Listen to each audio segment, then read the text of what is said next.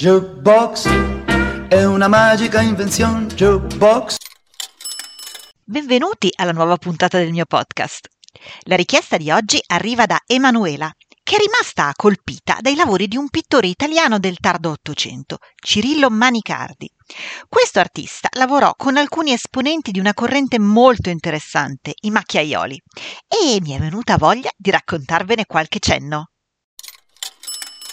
Chi erano i macchiaioli? Un gruppo di giovani pittori, Giovanni Fattori, Telemaco Signorini, Silvestro Lega e altri, provenienti in prevalenza dal centro Italia, che si riunirono presso il caffè Michelangelo di Firenze per discutere di arte e di politica.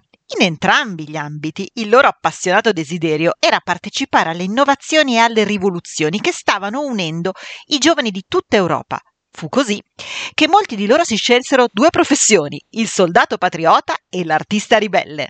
Nelle opere macchiaiole si racconta di guerre d'indipendenza, certo, ma soprattutto di delusione per il mancato avverarsi delle aspirazioni repubblicane e democratiche, con quadri di soldati spesso soli e dispersi nelle campagne, rientranti a capochino dalle battaglie così come di languidi pomeriggi in cui le loro donne attendono i combattenti a casa, nelle assolate zone agricole di provincia. Queste figure sono generalmente assorte e silenziose, sia che trascorrano il tempo in giardini o vicino al mare, sia che siano indaffarate a sferruzzare o a cucire, come avevamo già potuto osservare in un podcast di qualche tempo fa. La tecnica dei macchiaioli è fatta prevalentemente di pennellate rapide che creano macchie, ovviamente, di colore immediato e brillante, con una forte accentuazione delle ombre e con la scelta precisa di mettere in evidenza i dettagli più comunicativi, sfocando invece molti elementi secondari. Le opere più suggestive, a mio parere, sono quelle sui soggetti femminili, fra cui le più note sono Il pergolato di Silvestro Lega, con cinque donne e una bimbetta in un giardino pieno di sole e vasi di fiori che attendono speranzose assorte una lettera, mentre ricevono caffè caldo dalle mani di una gentile cameriera. E poi la mia preferita, la rotonda di Palmieri, in cui Giovanni Fattori, su un'assicella di legno, pensate probabilmente raccolta lì sulla spiaggia, ritrae un gruppo di amiche che osservano il mare, all'ombra di un tendone, avvolte in uno scialle, nel clima evidentemente mite, ma non ancora caldo, dell'incipiente primavera.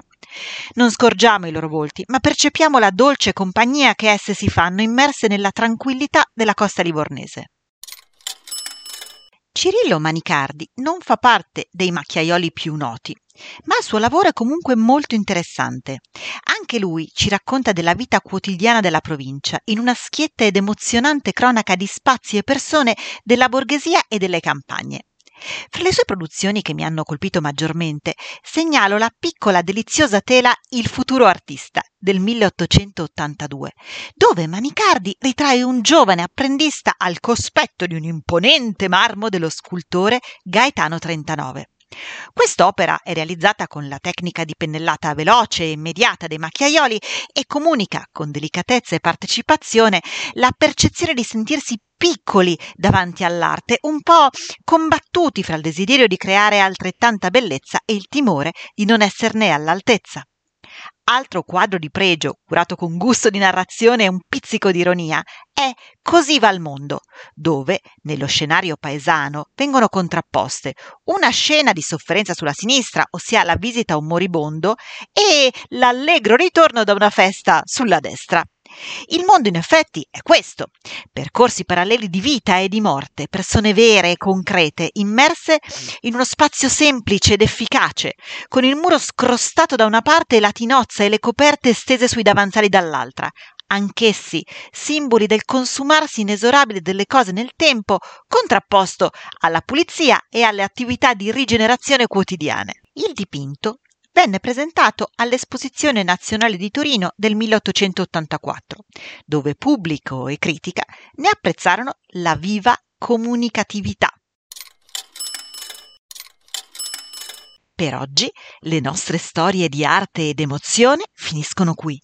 Ma se ti fa piacere sentirne una alla settimana, iscriviti come follower cliccando sulla piattaforma di audio che utilizzi. E mi raccomando, scrivimi le tue curiosità, ma soprattutto le tue richieste e dediche all'indirizzo arjubox.dirtidarti.gmail.com Jukebox. Si scrive con la J e la K.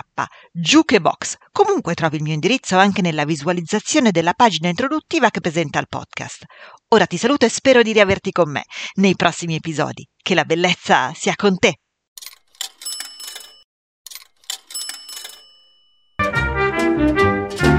Jukebox è una magica invenzione. Jukebox